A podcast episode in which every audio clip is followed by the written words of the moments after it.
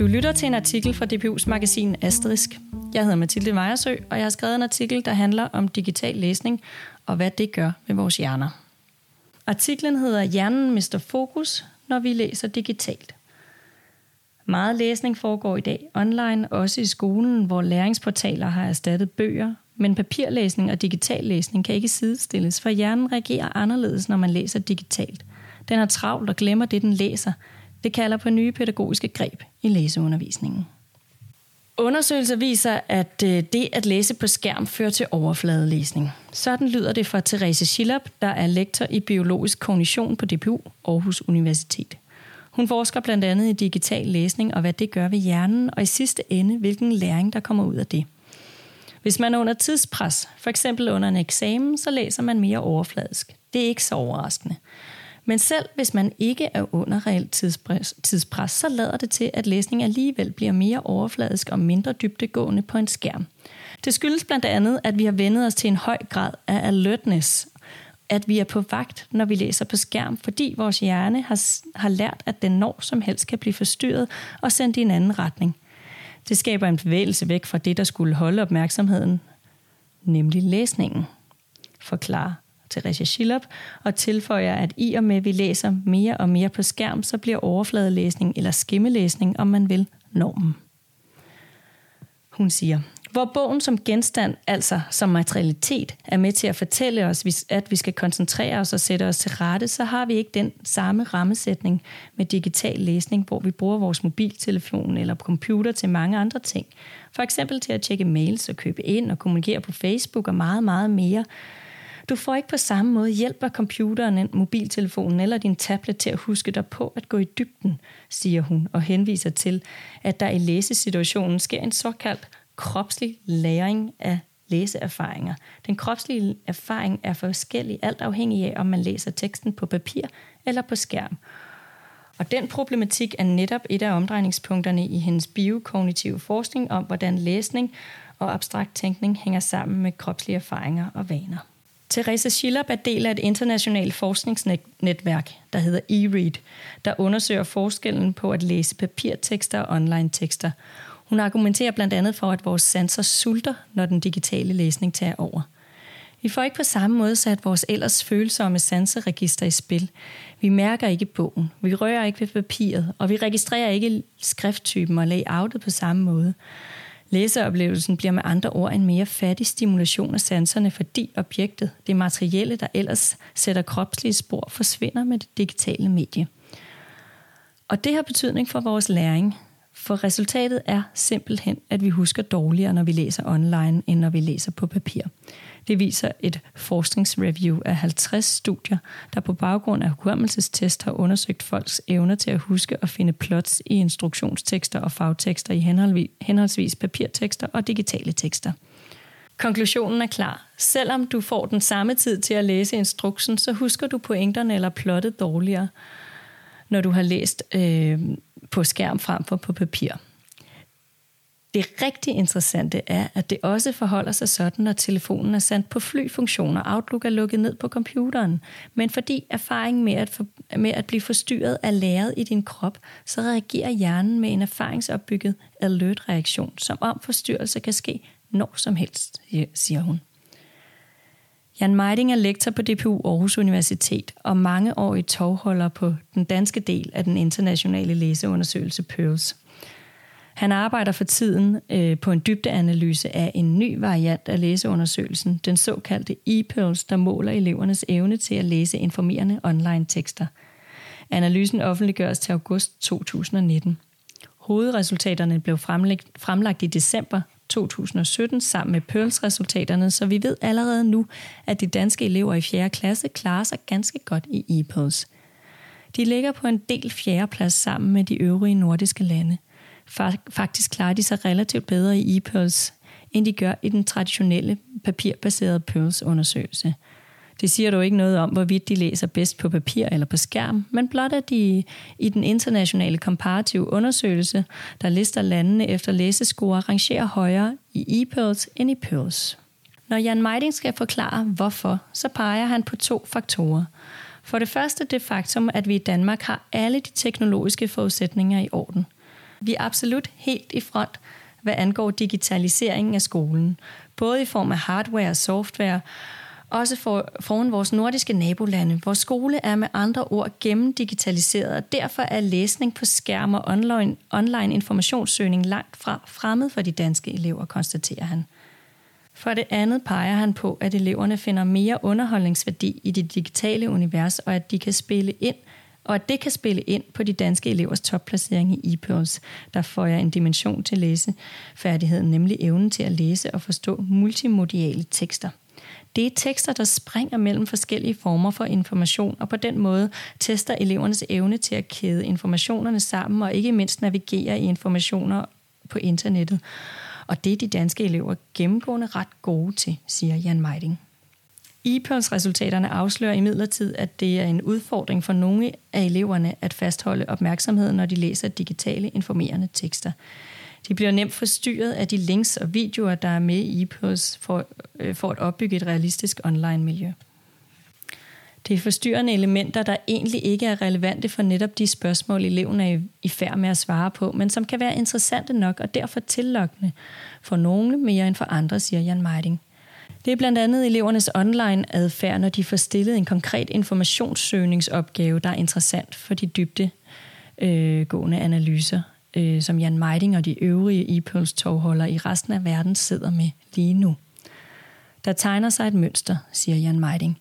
De stærke læsere kan tøjle deres nysgerrighed, selvom de klikker på et link, der fører dem væk fra den opgave, de er i færd med at løse, så vender de hurtigt og fokuseret tilbage til opgaven. Anderledes ser det ud for de svære læsere. De lader sig nemmere, nemmere distrahere og mister fokus.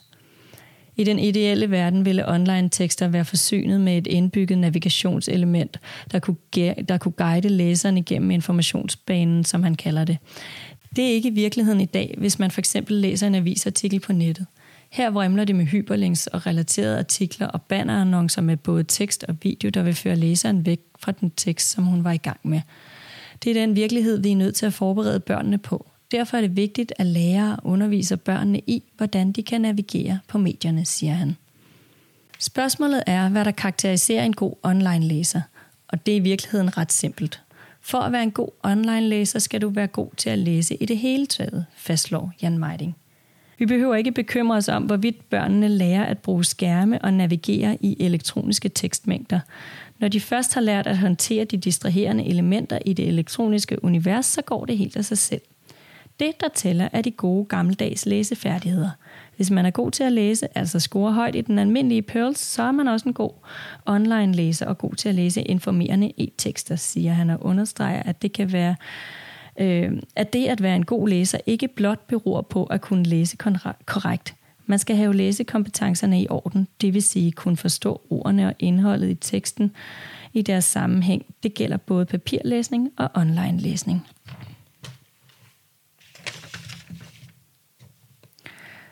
Teresa Schiller peger samstemmende på, at dygtige læsere, der læser sikkert på papir såvel som på skærm, besidder et sæt af kompetencer, der rækker ud over at kunne læse korrekt. Det handler om akademiske kompetencer. Der er et sammenfald mellem dygtige læsere og dem, der er gode til at præstere akademisk. De har gode eksekutive funktioner, det vil sige, deres kognitive, psykiske og mentale evner er veludviklede. Der er nemlig en relation mellem det at kunne gå i dybden, se flere perspektiver og at være en stærk læser, siger hun og fortsætter. Typisk er det sådan, at de, der er gode læsere, de er dygtige over en bred kamp. Det handler om træning. Det er ikke noget, der er medfødt. En læsekompetence bliver stimuleret af at være i et miljø, hvor man får lov til at koncentrere sig om netop det at læse. I princippet kan alle former for koncentrationsarbejde træne ens eksekutive funktioner og dermed ens læringskapacitet. Det gælder også perleblade og online gaming. Men for at kunne holde koncentrationen, når man læser en tekst, så skal man kunne opretholde mentale billeder. Det er noget, der sker inde i dig, i dine mentale modeller, uanset om det er en skønlitterær tekst, eller om det er faglig læsning om Ugandas bruttonationalprodukt. Det gælder alle typer tekster, og det gælder på papir, såvel som på skærm. Det tyder altså på, at det at træne elevernes opmærksomhed er gået hen og blevet en af dansklærerens vigtigste opgaver. Men hvordan skal læreren gribe den form på undervisning an? Det handler, som Jan Meiding siger, ikke om mere skærmtræning.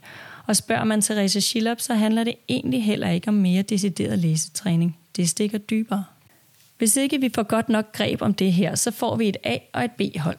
A-holdet består af børn, der hjemme ved spisebordet hver dag, hver dag lærer noget om, hvordan man er i verden, så at sige. De kommer fra ressourcestærke hjem, hvor bøger, litteratur og læsning er en naturlig del af opvæksten. Den ballast har børnene på B-holdet ikke med hjemmefra. Det kan være kærlige hjem, men øh, det er ikke de samme typer samtaler, de har. Pointen er, at A-holdet er bedre til at styre sig digitalt, fordi de er bedre dannet og derfor også bedre digitalt dannet. De mestrer koder, der hjælper dem til at navigere i en digital verden, og det hjælper dem også i deres digitale læsning. De har lært strategier for, hvordan de kan tøjle det, det digitale og ikke lade internettets fristelser løbe afsted med dem, siger Therese Schillop. Jan Meiding påpeger, at det samme forhold skinner igennem i Pearls som vel som i e-Pearls. Vi spørger altid eleverne om, det estimat, om et estimat på, hvor mange bøger deres forældre har hjemme i reolen. Og det viser sig gang på gang at være den bedste indikator for, om eleven er en stærk eller en svag læser. Det er den sociale arv, der skinner igennem, også i den digitale læsning, siger han. Den sociale arv er et strukturelt problem, som skolen har svært ved at rykke grundlæggende ved. Alligevel mener Therese Schiller, at skolen kan understøtte og udvikle elevernes digitale dannelse, og det skal ske ved, at skolen bevæger sig væk fra et ensidigt skolastisk perspektiv på læseundervisning til at have et bredere perspektiv på elevernes læsekompetencer. Den proces skal understøttes af pædagogiske tilgang, der hjælper børnene til at være i, være i verden, og dermed også til at navigere sikkert og mere kritisk i den digitale verden. Hun ser en fremtid for sig, hvor børn og voksne stadig kan læse på papir, for det ser ikke ud til, at den meget skærmlæsning svækker den evne. Spørgsmålet er bare, om papirlæsning bliver fremmed for os. På sigt kan det jo være, at det bliver så mærkeligt at sidde med en papirbog, at det bliver kunstigt, og at det i sig selv påvirker læsningen negativt. Men det kan også være, at det bliver mere ekstraordinært og særligt, og måske påvirker det papirlæsningen positivt. Det er svært at spå om. Men det er vigtigt, at vi som forskere følger udviklingen og hele tiden er opmærksom på, hvad den meget digitale læsning og ikke mindst de digitale læremidler, der fylder godt i skolen, gør ved elevernes læsekompetencer. Nu har vi samlet erfaringer, og dernæst skal vi til at sortere i den information og gøre os overvejelser om, hvad vi skal gøre for at sikre, at børns læsefærdigheder forbliver gode, for vi vil stadig gerne have, at børn kan dybde læse, også om 10 og om 20 år, siger Therese Schillop. Der er to personbokse, en på Therese Schillop og en på Jan Meiding. Therese Schillop er Dr. Ped og lektor på DPU Aarhus Universitet. Hun forsker i kropslig og tavs videns betydning for vores kognition og tænkeevne og hvilken rolle opmærksomheden spiller. Hun underviser på kandidatuddannelsen i didaktik, materiel kultur. Jan Meiding er læseforsker og lektor på DPU Aarhus Universitet og mange år i tovholder på læseundersøgelsen Pearls og i 2016 også ePearls. Han er tilknyttet National Center for Skoleforskning, og han er medlem af en international ekspertgruppe, der hedder Reading Development Group i Pearls. Så er der en faktorboks om Pearls og e-Pearls fra 2016, eller den undersøgelse, der blev lavet i 2016. Pearl står for Progress in International Reading Literacy Study og er en international, international undersøgelse af læsekompetence. I 2016 deltog 3.508 danske 4. klasseelever og 3.600 3. klasseelever fra 186 skoler samt disses forældre og lærere og skoleledere. Øh, 2.442 af 4. deltog i EPILS. Begge undersøgelser blev gennemført i foråret 2016 og fremlagt i december 2017. 54 lande over øh, verden over har deltaget i PEARLS, men kun 14 lande deltog i EPILS.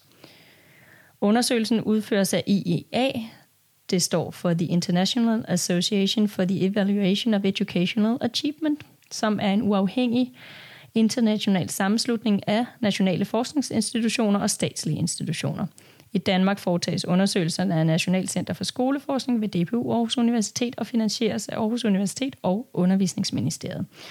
Du kan gå ind på DPU's hjemmeside og se eksempler på ePearls-testen. Øh, det gør du ved at skrive dpu.au.dk og så sådan en skråstreg ePearls. Og sådan slutter artiklen om digital læsning. Tak fordi du lyttede med.